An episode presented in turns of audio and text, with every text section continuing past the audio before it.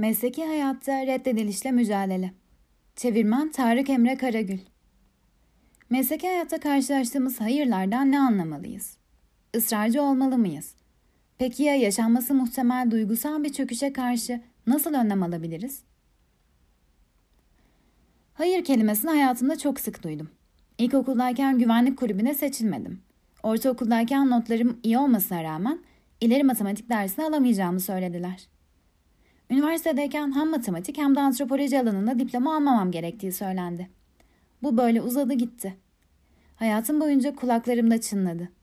Hayır, hayır, hayır, hayır. Hayalini kurduğum arkadaşlıkları kuramadım, fırsatlara erişemedim, deneyimleri yaşayamadım. Bir süre sonra meslek hayatı atılmam gerekti ve iş başvurularında bulundum. Lakin duyduğum şey yine kocaman bir hayırdı. Bir serbest yazar olarak editörlere yazdığım hikayeleri yolladım ve yine hayır cevabı aldım. İşbirliği ve istişare içinde fikirler önerdim ama aldığım cevap yine hayır oldu. Her şeye rağmen bu hayırlar beni geride tutamadı. Tam aksine bana ilham kaynağı oldular. Ne zaman hayır cevabını duysam bu cevabı bunu başka bir zamanda başka bir ortaklığa uzanan bir davet olarak gördüm. Bu kendimi geliştirmede daha yaratıcı hareket etmem ve problemleri daha iyi çözmem için bir fırsattı. Belki de aldığım hayır cevapları, iletişim yöntemlerimin ve taktiklerimin keskinleştirilmesi gerektiğine dair bir geri bildirim olabilirdi. En önemlisi, hayırlar benim daha da ısrarcı olmamı sağlıyor. Mesleki hayatımı yönlendiren bir unsur varsa bu da benim ısrarcı olmamdır. Bu hayırı cevap olarak kabul etmeyeceğim manasına gelmesin. Daha çok neyin hayıra sebep olduğunu anlamak ve bu konu üzerine nasıl çalışabileceğimi görmek istiyorum. Çoğu durumda hayır kötü bir zamanlama durumudur. Biriyle ortak olmak için doğru zaman olmayabilir veya kaynak eksikliği olabilir. Hayır cevabını çıkmaz bir sokak olarak değil de olası bir pozitif olayla ilgili bir konuşmanın başlangıcı olarak görüyorum. Örneğin birkaç yıl önce ortaklık hakkında konuşmak için bir organizasyona başvurdum. Cevap alamadım. Yaklaşık bir hafta bekledikten sonra yeniden mail yolladım. Yetmedi aradım ve sesli mesaj bıraktım. Kocaman bir hiç. Son olarak kendime tam gaz gideceğim diye söz verdim ve yalnızca ilk ulaştığım kişiye değil, icra müdürü dahil pek çok kişiye yeniden mail gönderdim. Gayet kibar bir üslupla yazıyordum ve kaybedecek hiçbir şeyimin olmadığını biliyordum. Nihayet yazışmalarımın asıl hedefi olan organizasyon yönetimi bana geri döndü. Mailde iletişim problemi için özür dilenmişti. Zamanlamada bir sıkıntı olduğunu belirterek bana katılma fırsatımın olduğu söylendi. Bu yaptıklarım organizasyonu bir konuşma yapmama ve nihayetinde bu organizasyonu bugüne kadar iş yapmama sebep oldu. Peşini bırakmayacağım başka bir hayır duyduğumda da aynı metodu kullandım. Kendisinin bir fizik diploması olduğu için bir fizik dergisinde Elon Musk hakkında bir yazı yazmak istedim.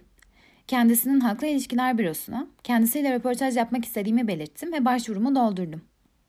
Aldığım cevap açık ve netti. Hayır. Lakin bunu kişisel algılamadım. Kendisine meşgul bir insan olduğunu biliyordum ve ekibinin ileri bir tarih için teklifimi yeniden değerlendirebileceğini düşünüyordum. Bir yıl sonra yeniden denemek istediğimde kendimi daha cesur hissediyordum. Şirketinin internet sitesinde yer alan her bölüme mail yazdım. Verdikleri cevaplar hayır, kesinlikle hayır, deli misin, mailiniz gönderilemedi bildirimi, hı olabilir. İşte bu cevaplar benim ihtiyacım olan şeylerdi. Bunlar Musk'ın ekibine röportaj için ikna etmemi ve tarih almamı mümkün kıldı. Şimdi aldığınız yahut alacağınız tüm hayırlar karşısında ısrarcı olmanıza yardımcı olmak için öğrendiğim birkaç kuralı sizlerle paylaşmak istiyorum. İlk olarak kişisel algılama. Sadece bir iş. Aldığınız hayır cevabının duygularınızı yönetmesini ve bir şirket sizinle çalışma fırsatı görmediğini söylediği için kendinizi hüzünlü, aşağılanmış ve değersiz hissetmenize izin vermeyin. Hayır, o iş için nitelikli olmadığınız manasına gelmez. Daha önce de bahsettiğim gibi kötü bir zamanlama olabilir veya o iş için 500 başvuru almış olabilirler. İkinci olarak ısrarcı olmaktan çekinme. Zorluklara, başarısızlıklara ve beklenmedik senaryolara rağmen ısrarcı olmak iyi bir çalışan olduğunuzun işaretidir ve işverenler bunu mutlaka fark eder. Ardı sıra mail atmak ya da telefonla aramak problem değildir.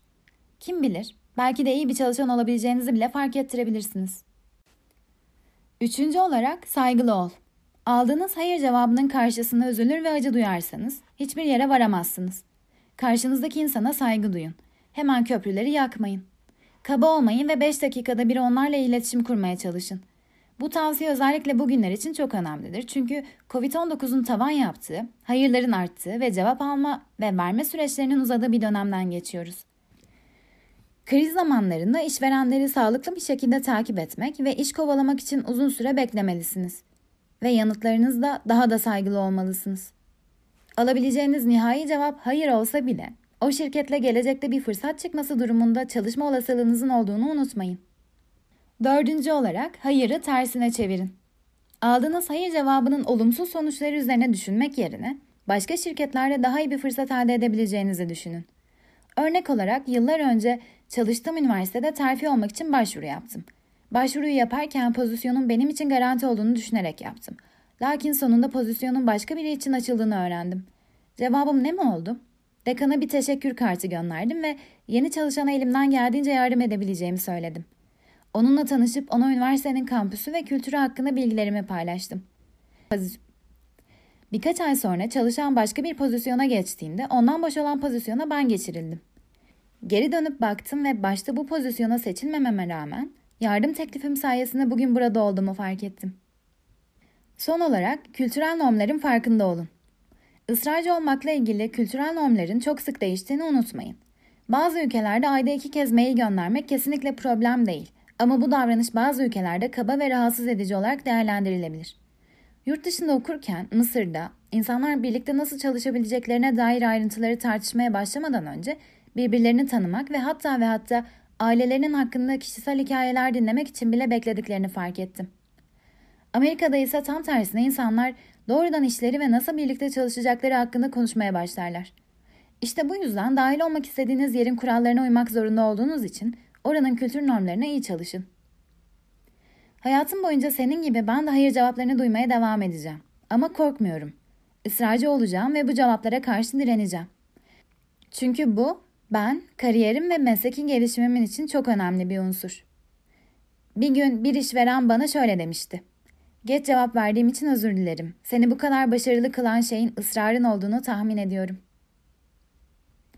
Bu metin Dil Sosyal Dergisi için seslendirilmiştir. Seslendiren Zeynep İlayda Özer.